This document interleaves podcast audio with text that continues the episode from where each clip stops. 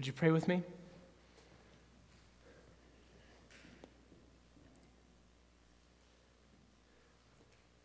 Father, we have learned well, I hope, by this point in the book of 1 Peter that we are exiles. We are not home here. As much as we love so much about the world, there is a lot that we hate about living in this world. And those things should remind us that this is not our permanent home. And so, Lord, remind us of that once again. Make yourself, make eternal life precious in our sight this morning as we consider your word. Open our ears, open our hearts. In Jesus' name, amen. Um, you can turn to 1 Peter chapter 4. We're going to be continuing through the book of 1 Peter as we have been for some time now. My name is Rex Blackburn. I'm just one of the members here. I'm not a pastor or anything uh, here at Emmanuel Church. I'm just a member. And, uh, but it's my privilege this morning to be able to share with you the Word of God this morning. And I hope that our time over God's Word will be profitable for each one of us. So we're continuing in 1 Peter. We're in chapter 4. We're going to start in verse 12. 1 Peter chapter 4, verse 12.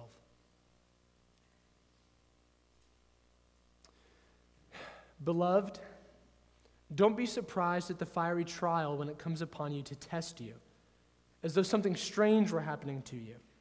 But rejoice insofar as you share Christ's sufferings, that you may also rejoice and be glad when his glory is revealed. If you were insulted for the name of Christ, you're blessed, because the Spirit of glory and of God rests upon you. But let none of you suffer as a murderer, or a thief, or an evildoer, or as a meddler. Yet if anyone suffers as a Christian, let him not be ashamed, but let him glorify God in that name. For it is time for judgment to begin at the household of God. And if it, begin, if it begins with us, what will be the outcome for those who do not obey the gospel of God?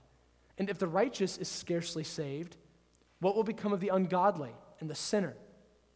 Therefore, let those who suffer according to God's will entrust their souls to a faithful Creator while doing good. I'll have three observations from this text this morning.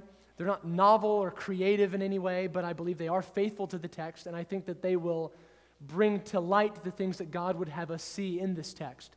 First, I want us to look at our expectation of trials. Second, I want us to look at our perspective on trials. And then third, I want us to look at our reaction to trials. Now, each one of those points starts with the word our. So when I say our there, I mean specifically God's people. I mean people who have professed faith sincerely in Jesus Christ, repented of sins, turned to Christ, are believers in Christ, and people of God. So if you're here this morning and you're not a believer in Jesus Christ, I want you to know, and this may sound mean or morbid, but I don't mean it that way at all. None of the comfort here that's described for people going through trials really applies to you. Um, this is a message specifically for God's people. Um, and as exclusive as that may sound, uh, I think you'll see throughout the sermon that, that that's a pretty clear deduction to make from this text and from this book as a whole. So, first, let's start by looking at our expectation of trials. God's people should expect trials. But let's start by defining our terms here. What do I mean by trials? Because that's a word that can be used to describe a lot of different things. Uh, it could be used to describe cancer, or losing a job, or bankruptcy, or maybe miscarrying a child. Any of these things could be called trials, and rightly so. However, the scope here in 1 Peter, especially in this text, doesn't seem to be that wide. Um, I, I think what we should rather think of here when we think of trials is things like insults, malignings toward you, slander, even perhaps physical harm, torture, or even death. I think that sort of span, as long as we're talking about things that are inflicted upon you specifically because you're a follower of Jesus. That's what Peter has in mind here. Not necessarily calamity or disaster that befall all people, but trials, tribulations, and persecution that befall God's people alone. Now, when someone says something like that, when someone says, here's what Peter means, he means this, not that. You know, what Jesus is really saying here is this. You should always sort of perk up a little bit when someone says that as a listener. You should think, okay, where's, where's he getting this? You should at least look at the text and go, mm, okay, yeah, seems like that's what Peter's saying. Or, mm, I don't know. It seems like what he's saying is exactly what you said he's not saying. Um, you should be that sort of listener. So when I say something like, what Peter means here is persecutions, not disasters and calamities, you should think, okay, is that what Peter means? Does he not mean calamity? Why doesn't he mean calamity? Why don't we think he means that? Um, so let me take just a moment and explain to you why I think it is that this is just referring to, when we see trials, referring to persecution, insult, slander, torture, even of God's people. First, and all of these are going to come from within the book of 1 Peter. First, uh, this exile theme that keeps popping up in 1 Peter. Uh, really, the predominant theme underlying the whole book of 1 Peter is this exiled status of God's people. Thinking of God's people as a people that aren't yet home, exiles, even within hostile territory, not just in impartial territory, but in hostile territory. Um, how do we live rightly as exiles until we get home? This comes up in the first verse of the entire book. Peter says in 1 Peter 1 1, he's writing to those who are, quote, elect exiles. This sort of theme provides the perfect context for Peter to address mistreatment that comes upon exiles as they live in this sort of hostile environment. Okay, so this exile theme that sort of overlays the whole book makes us think when we get to this text and we read about the fiery trial, okay, I wonder if this is any kind of trial or tribulation that we go through, or if this is something that we suffer particularly because we're exiled people in hostile territory. Second, this, when Peter talks about suffering throughout the book, he typically couples it with this idea of verbal persecution or spoken calamities toward you. Several times in the epistle, when Peter's talking about suffering, he brings up some sort of verbal element to the trial. So here are a couple of examples. In 1 Peter chapter 2, he warns them that the world will, quote, speak against you as evildoers. The world is going to speak against you. That's the sort of trial and suffering that you'll experience.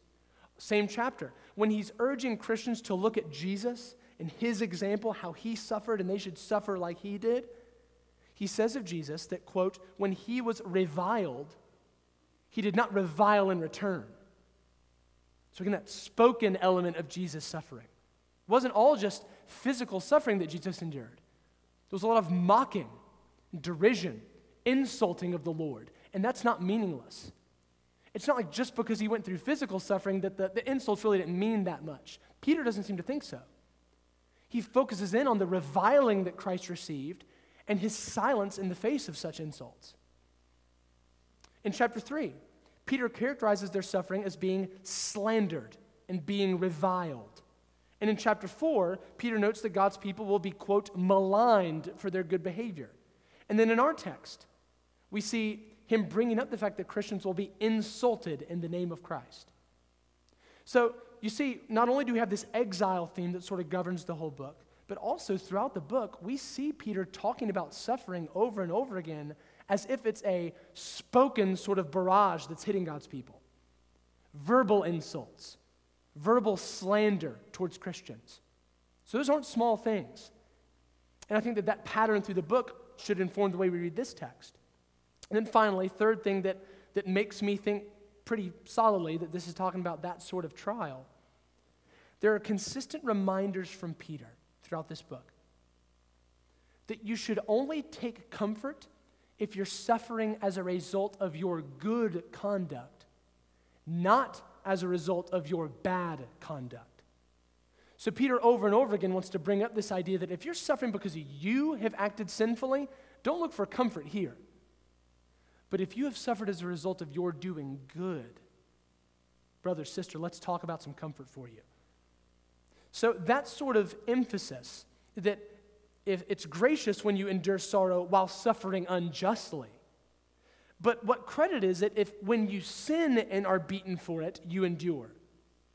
Or elsewhere in the book, Peter says that if you do make a defense for the hope that's in you, you should do it with gentleness and respect, with a good conscience, so that your, quote, good behavior can put to shame those people that slander you. And again, we see it in our text. Suffer as a Christian, not as an evildoer. Okay, so for those reasons, I think there's a, a pretty solid foundation here to see this theme arise. You're exiles, you live in a foreign land, you're going to be persecuted in various ways, you're going to be maligned and slandered, maybe even physically harmed and beaten. Make sure that it's because you're doing good, which brings God glory, and not because you're doing evil or your misbehavior, which brings you shame. I think looking at the book as a whole and looking at our text here, it's obvious. Peter is talking about types of persecution against God's people, not necessarily disasters and calamities that befall all types of people. Does that make sense? So we think of trials here, we think of suffering. These are words I'm going to be using a lot today. And they're going to pop up in our text. I don't want you thinking of all types of suffering. Because again, I think what we see consistently through the book of 1 Peter here is that when we talk about trials and suffering here, we're talking about, okay, I'm living as a Christian, I'm living in hostile territory, and I am receiving some sort of negative treatment because of my devotion to Jesus Christ. That's what I have in mind. Hear that when I use the word trial or suffering this morning, okay? Now let's look back at our text. First verse Beloved, don't be surprised at the fiery trial when it comes upon you to test you, as though something strange were happening to you. Again, the first point of this sermon is the expectation that we should have of trials. And it's clear from the opening verse here, we should indeed expect trials. So, in this first point, I want to address some of you that are here that may be thinking, well, rats. I sort of wish we were thinking about cancer, bankruptcy, financial hardship. I would, I would love to receive some comfort on those trials that I'm experiencing. Um, but I, I look at my life and I don't necessarily see a lot of persecution that is befalling me because of my followership of Jesus. Um, that won't be all of you in here. Some of you right now are acutely aware of relationships that are strained, um, words that have been spoken against you harshly, specifically because you're a follower of Christ. But some of you may be here and think, that's not really something I'm experiencing right now. I, I, don't know how this sort of trial really is extremely relevant to me right now in my life. Well, allow me to say three things on that, on that note. First, they are coming. These sorts of trials will befall every Christian in this room at one point or another. I can say that solidly because the Bible says so the Bible by no means teaches that every period of a Christian's life will be full of persecution. It's not what the Bible says. It doesn't say that every waking hour of your life as a Christian is going to be full of people insulting you, maligning you, uh, even harming you physically because of your, your following of Jesus. But it does guarantee that if you live in a godly manner in this world, it is something you will experience at some point. and give an honest look at the world around us right now. Let's just sort of take stock of the culture around us. Think of news headlines that you've seen, social media posts that perhaps you've seen in the past week. It's not really difficult to imagine which directions this sort of persecution and trial might come from in the next years, is it? I think it's pretty obvious. Um, to illustrate this, let me give you just, I'm just going to give you four statements, okay? And these are just ground floor, basic biblical beliefs, okay? These are just, these are extremely uncontroversial for the vast majority of church history. Um, I want you to think as I say these, imagine what sort of insults might be hurled in your direction for believing these things, okay? So as I give you these four basic Bible principles, just biblical truths, pretty elementary stuff. Think, okay, what sort of things, if these were heard in certain contexts, might cause people to just lose it? Here's one God exists and he has spoken in the Bible. Pretty 101 sort of Christian doctrine right there. But again, think of, think of what sort of insults that might garner you if people knew in the street and in, in the town square that you believed that. Two, God created mankind, male and female, in his image. Again, we're not even out of the first couple chapters of the Bible here. This is just basic stuff. But again, think of how controversial that is. Three, Jesus is the only way to eternal life. Again, imagine what sort of things might people say in reaction to hearing that sort of statement. Four, sex is reserved for a married man and woman. These are clearly taught in the Bible, each of these four. But just think of the list of, of insults and slanders those beliefs might garner you. Now, not 10 years in the future, right now. Deluded, unintelligent, moron, coward. I got all those from Richard Dawkins' book, The God Delusion. Transphobic, prejudiced, anti women's health, anti women, control freak, hate monger, closed minded, xenophobic, bigot, racist, sexist, homophobic. You don't believe in science. You believe in a sky fairy. You're just full of hate. Here's one quote The great unmentionable evil at the center of our culture is monotheism. Not what I would have seen coming. From a barbaric Bronze Age text known as the Old Testament, these anti human monotheistic religions have evolved. These are the sky god religions. They are literally patriarchal, hence the loathing of women for 2,000 years in these countries that are afflicted by this sky god and his earthly male delegates. End quote. That is from celebrated historian Gore Vidal. Christian, the world is not going to condemn you saying, You're too good, and we don't like that. The world will literally condemn you because they genuinely believe you to be deeply evil, hate filled, loathsome, reprehensible, morally repugnant. A good fictional example of this sort of treatment can be found in a book called The Pilgrim's Progress. Uh, many of you, I'm sure, have read that book, whether in elementary school where you didn't actually read it, or later on as a Christian when you read it and loved it. Um, in the book Pilgrim's Progress, there's a point where Christian, the main character, and one of his uh, companions named Faithful, they go through a place called Vanity Fair. Those of you that love the book, The Pilgrim's Progress, will know exactly where I'm going. And um, it's, it's a heartbreaking scene in the book, really. The people of Vanity Fair are given over to a lavish, debauched sort of lifestyle. Christian and faithful are very different from the people of the fair as they're traveling through it, and the people of the fair take notice. They don't dress like us, they don't talk like us, they don't, they don't like the same things we like. So they're automatically suspicious of Christian and faithful as they travel through the region. So they're arrested and they're brought before a court presided over by the judge, Lord Hategood. Here's a list of some of the charges that were brought against faithful by the mob at Vanity Fair. See if these accusations might be leveled at you today as a Christian in this current social climate. They're vile, they're barbarians, they're fools. They condemn our actions, which condemns us. They're pests because they told us that we're still in our sins. They think they're so much better than us. Here's one they're divisive and hateful. That's one that gets leveled our direction pretty often, being divisive. The people mocked faithful, beat faithful, threw him into a cage. But faithful's silence and patience throughout all this caused the crowd to just escalate in their fury. The jury decided pretty quickly that he was guilty of these charges and deserved to die, quote, the most cruel death that could be invented. I won't detail out how they killed him, but just suffice it to say that Faithful was gruesomely killed. The sick irony of all this is that it is the moral delinquents of Vanity Fair that claim some sort of moral high ground in order to kill this good, decent Christian man.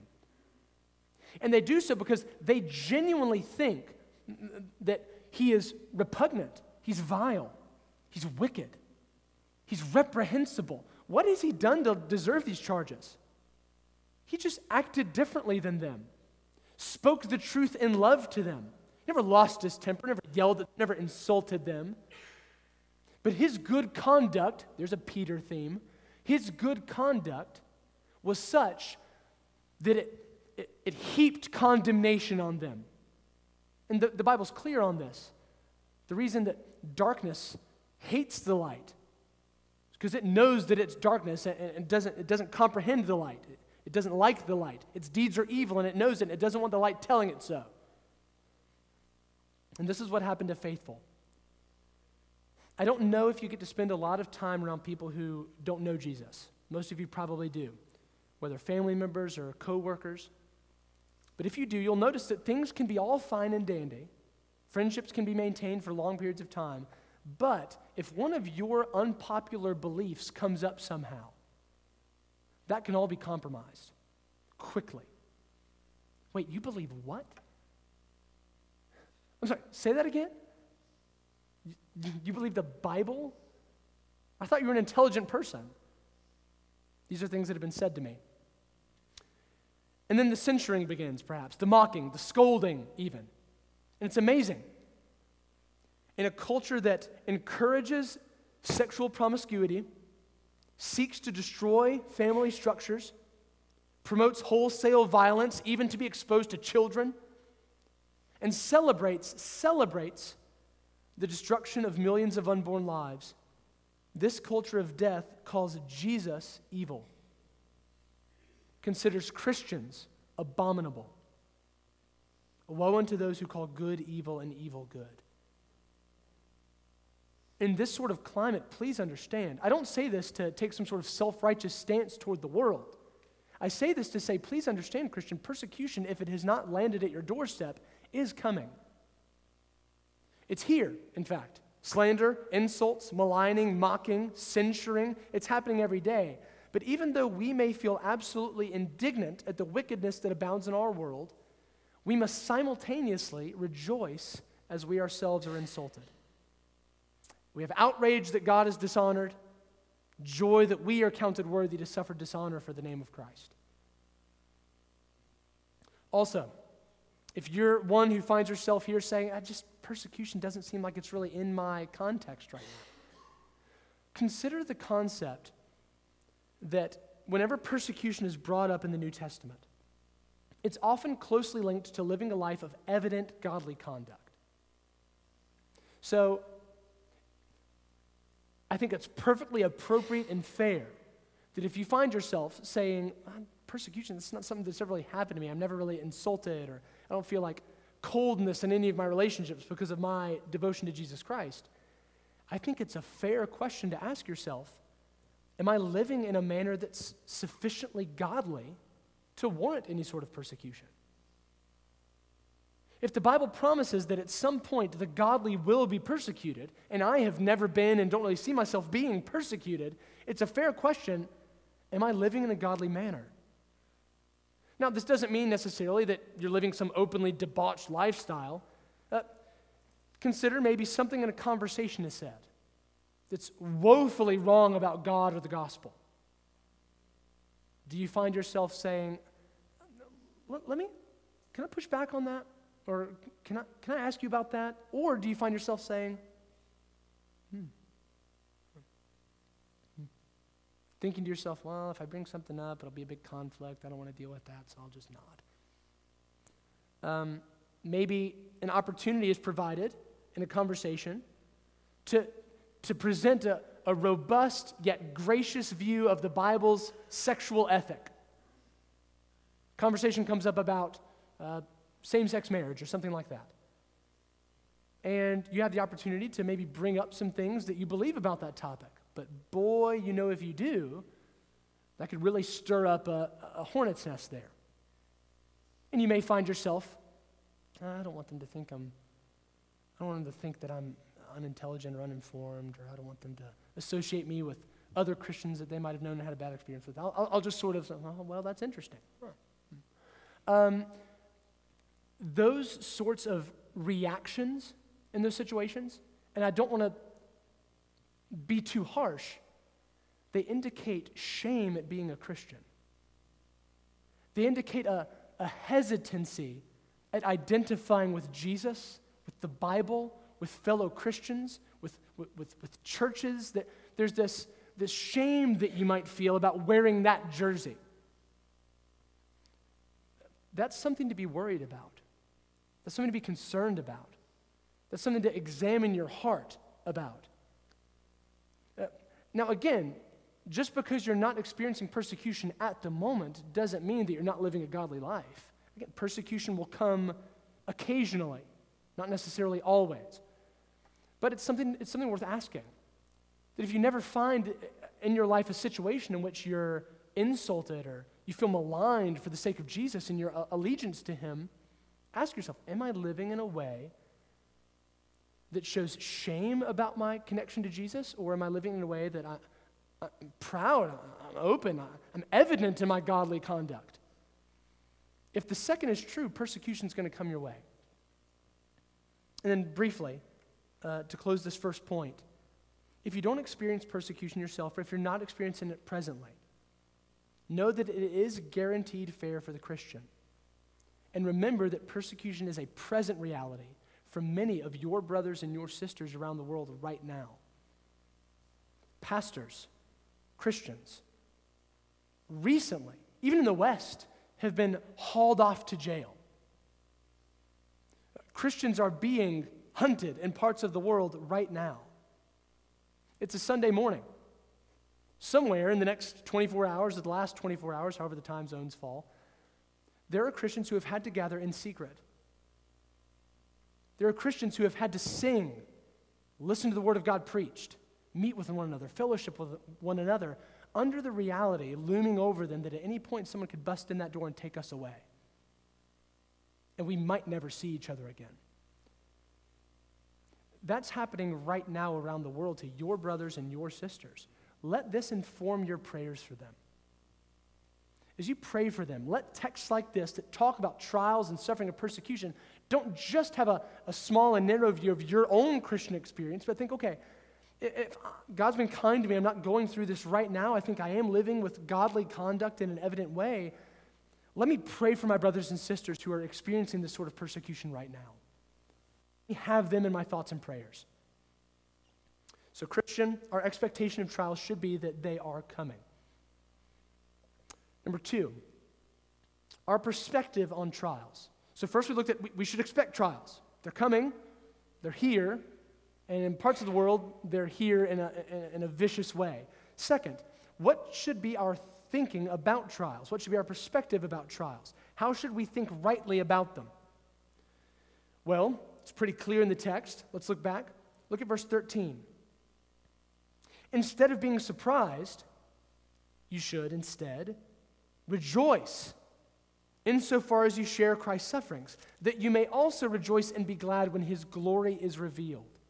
If you're insulted for the name of Christ, you are blessed. So, verse 13, when trials come, it's pretty clear we're supposed to rejoice. We're not supposed to be downcast. We're not supposed to despair. We're not supposed to be outraged that the culture has turned against Christianity. I see this all the time that, that, that I see it in my own heart. There's this element of surprise at what a sinful and wicked world is, is willing to do and say about God, about his people, about, about things that are morally clear. Don't be surprised. Expect it. And if it falls at your doorstep, rejoice that it has done so. Note the language in the next verse. If you are insulted for the name of Christ, you are blessed. Does that sound familiar? Kind of run through the little Bible archive you might have in your head there and think, okay, insult, blessed. Blessed insult. Where, where have I seen that coupled together before? Because I think Peter is definitely drawing on a, on a New Testament text here. The New Testament couples these exact words, the same Greek words, together in the Sermon on the Mount. Jesus himself says in Matthew 5 11, the New American Standard Translation reads this way Blessed are you when people insult you. People insult you, you're blessed.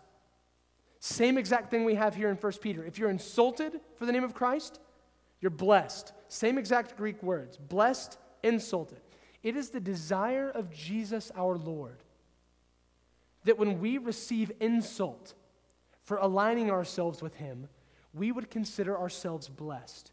When you're insulted, when you're maligned, when you're slandered as a Christian, and perhaps that anger starts to rise up in your chest, you don't revile back. You don't insult back. You don't name call. Instead, you worship God for blessing you with fellowship in the sufferings of Christ. Unless you think that, unless you feel inadequate for comparing being insulted with the suffering of Christ, uh, you're comparing a few little insults with being crucified. Remember, Peter has instructed you to do just that. In fact, the suffering that Peter's readers seem to be experiencing when he writes this letter seem to be primarily verbal sufferings. So it is exactly slanders, insults, malignings that Peter expects you to view as fellowship in Christ's sufferings. You should read the crucifixion account, read about Jesus' torture and, and, and his crucifixion and his death, and you should think, me too just like my Jesus. I'm going through the same thing. That feels a little inappropriate, doesn't it? To compare your being insulted with Jesus being crucified. But Jesus expects you, Peter expects you to do just that. It's like Jesus said the servant's not greater than his master. I'm being persecuted just like he was. That's a commanded connection that you're supposed to make. You're expected to feel solidarity with Jesus in his suffering when you are insulted on his behalf.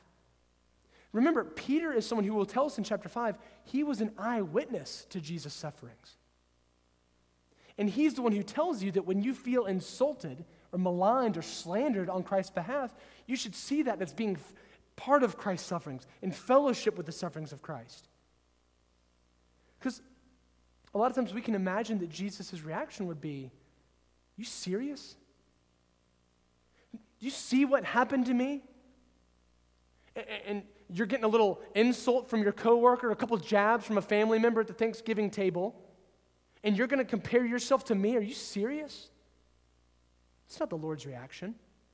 On the contrary, when you're insulted in His name, your Savior's reaction is to commiserate with you, to identify with you to suffer alongside you, even. Jesus counts the sufferings of his people as his sufferings. I brought this up in sermons before when I've had the opportunity to preach here. And it's because I find it to be so surprising and so comforting. When Paul is on the, the Damascus Road, in his conversion experience, the Lord says to Paul, Jesus says to Paul, what? Saul, Saul, why are you persecuting me?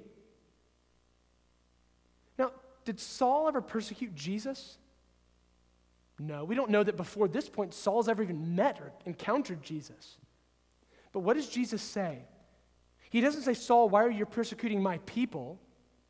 He says, Why are you doing this to me? How can he say that? Saul never did anything to Jesus. Saul did something to Christ's own bride. More so, Saul did something to Christ's own body. Christ has called his people his body. And will the head say to the body, I have no need of you? What you're experiencing, that's not my problem. I'm the head, you're the body. I don't care what's happening to the arm, I'm the head. No. Christ commiserates with, Christ feels the suffering of his people, such that he calls their persecution his own. When you are insulted, Christ would say to your accuser, Why are you insulting me? Why are you slandering me? So, Christian, find comfort in the fact that when you are insulted, you're commanded by your Lord to feel fellowship with Him in that. Don't feel like it's a small thing to be insulted, because that's exactly what Peter focuses on here. Christ counts your insults as His own suffering, and when Christ's people suffer, they get to count it like unto the suffering of Christ and they are blessed when they do so. And the text bears this out. Um, I mentioned earlier the connection between verse 14 and the Sermon on the Mount insult, blessing. When you're insulted, you're actually blessed. In this text, Peter gives us a little bit of an inside look on how that works out. How is it that when we're insulted, we're blessed? Peter tells us. Look at verse 14. If you're insulted for the name of Christ, you're blessed. Next word, because. Okay, so what's coming here? A justification for saying that. It's as if the reader said, Well, Peter, how is it that I'm blessed when I'm insulted? Well, reader, Peter says, let me tell you, it's because the Spirit of glory and of God rests upon you. Interesting phrase there, the Spirit of glory. I have taken two semesters of Greek, so I'm not going to get up here and pretend to be some sort of Greek expert and dazzle you with my knowledge of Greek, which is small. I will say this the translators here, uh, the commentators, uh, are a little bit divided on how this verse should be translated. Because again, what we're reading here, we're reading an English translation of what Peter wrote in Greek. And that's important to know. Um, suffice it to say that where the commentators agree, everybody seems to kind of hit this same bell, whatever other differences they may feel when they look at this phrase, the Spirit of glory and of God. All of them seem to go to Isaiah 11. I'm not going to ask you to turn there. Um, it's where the prophet Isaiah foretells of, quote, a branch of Jesse that will have the Spirit of the Lord rest upon him. See that language reflected in our text?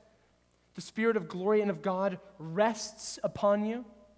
That's a pretty unique Bible phrase.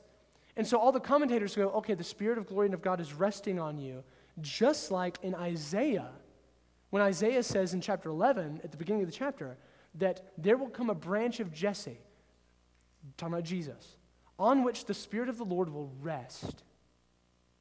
Another place we see this referring to Jesus is at the Jesus' baptism in the Jordan River. What happens? We've got Jesus coming up out of the water. God the Father speaks from heaven, This is my beloved Son, and I'm, I'm well pleased in him. And then what does the Spirit do? It says the Spirit, in, in bodily form like a dove, descended upon Jesus and did what? Rested on him. John's account, I think it is, that includes that detail. The Spirit rests on Jesus, John says. The Spirit of the Lord will rest upon this branch of Jesse, Isaiah says. Peter, who's already made reference to the fact that he witnessed all these events in Jesus' life, and he's already made reference in the first chapter to the prophets and the fact that they were foretelling the coming of Jesus, brings up the same sort of wordplay but the Spirit resting on someone. But here, the Spirit's not resting on Jesus. Who's the Spirit resting on? The insulted Christian, the maligned Christian, the suffering Christian.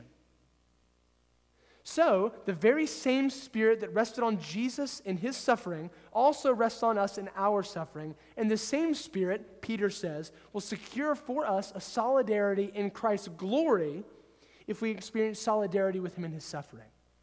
So if we suffer with him, we shall also be glorified with him. Surely, these are sufficient reasons to rejoice when we suffer for the cause of Christ. The Spirit of God rests on us just like it rested on him. We're blessed in this deeper experience of union with Christ. I have fellowship with him now in his sufferings in a way that I didn't before. I know Christ better for having been slandered as an evildoer in his name. My communion with Christ is enriched when I'm insulted on his behalf. Why? I'm a fellow sufferer with him. We experience a kinship in our suffering that we didn't before. When I lose family relationships because of my stance for what Christ has said, I'm just like Jesus. Jesus said he, he came to bring a sword, and, and, and family members would even turn against each other on his behalf. And that's what I'm experiencing. What, deeper communion with Jesus, therefore. So, Christian, rejoice in your sufferings, rejoice in the insults that you receive on his behalf because they gain for you a closer kinship with your Lord. They win you a better relationship with Jesus than you had before. An insulted Christian has a deeper relationship with an insulted Christ. Before moving on to the final point, and I'll close with that final point, I just want to make one comment about verses 16 through 18.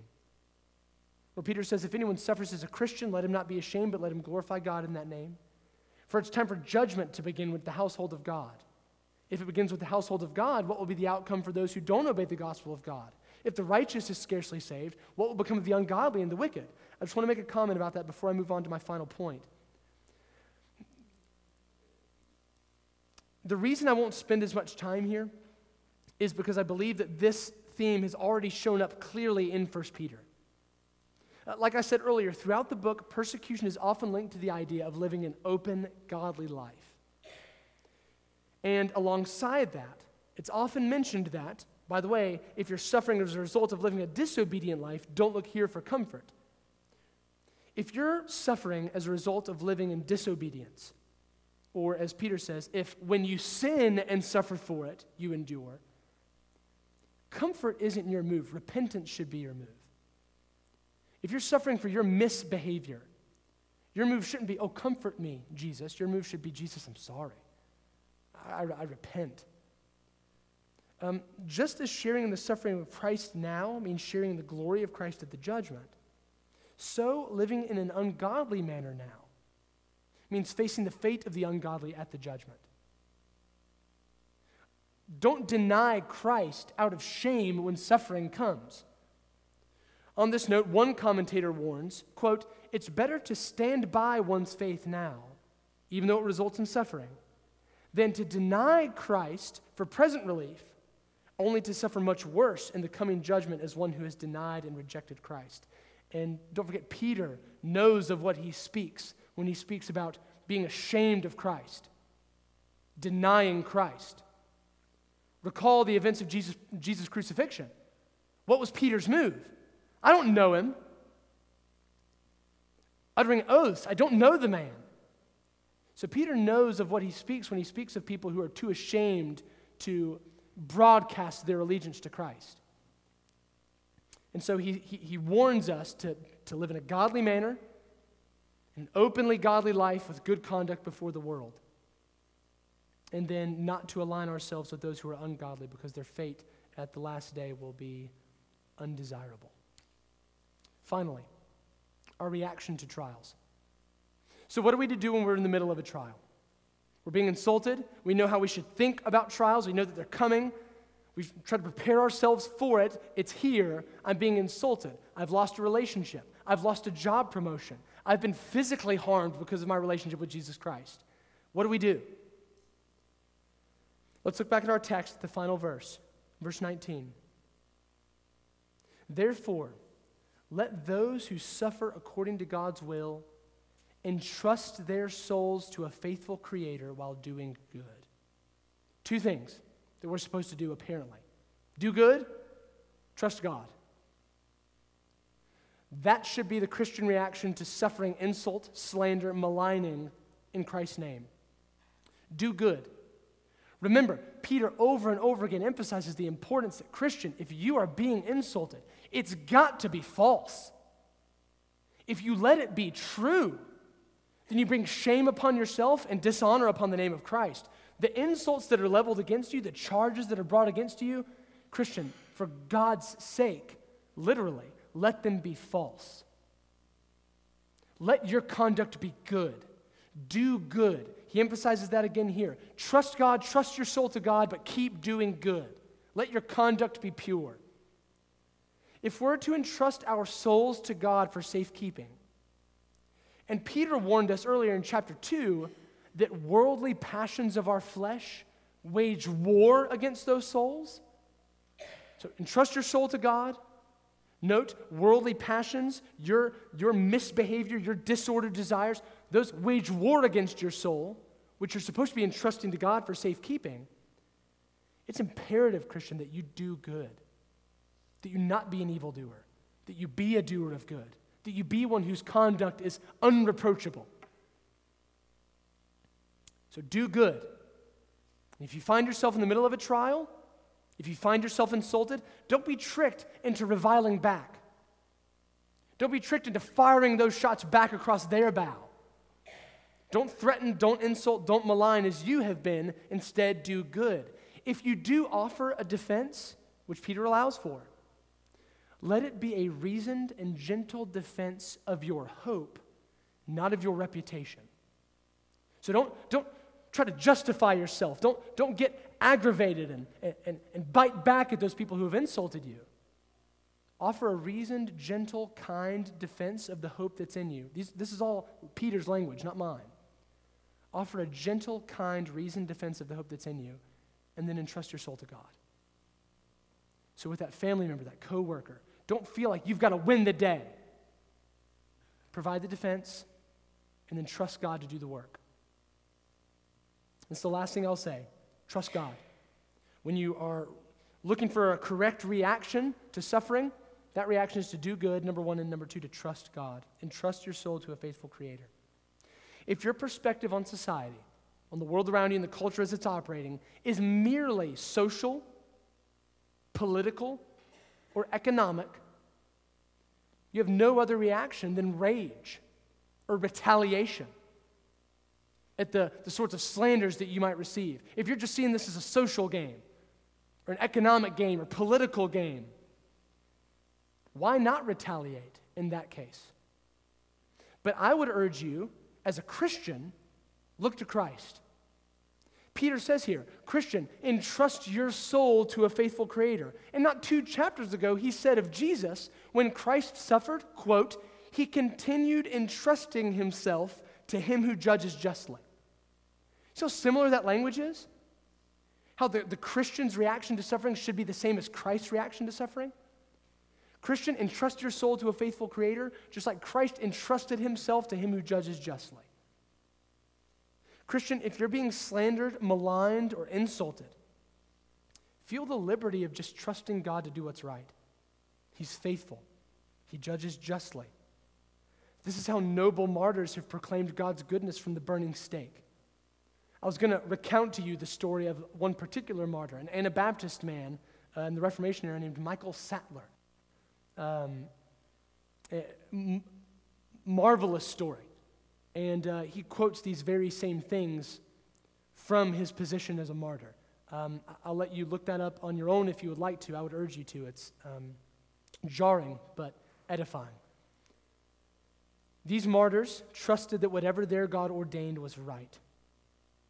And I want to note that much of this sermon and, and this text really has dealt with trials that are mostly verbal. But Christians, don't be deceived. God's people have often been hated to the point of violence and death. That's the story of church history, largely, is the persecution of a faithful remnant of God's people, even to the point of death. If you listen closely to those who now loudly oppose Christianity, you can hear the same desperate sort of malice in their tone that could easily burst that dam in our context. So, right now, our, uh, our suffering, our persecution will be primarily verbal insults, slanders against Christians. But don't be deceived, the story of much of the church has been violence and even death. So, Christian, if that becomes the case, if we must contemplate losing our goods, our families, or our own lives, what then? We entrust our souls to a faithful Creator. Even if it's our bodies that feel threatened, it is our souls that we must entrust to God. Christian, you're going to die. One way or the other. I am going to die.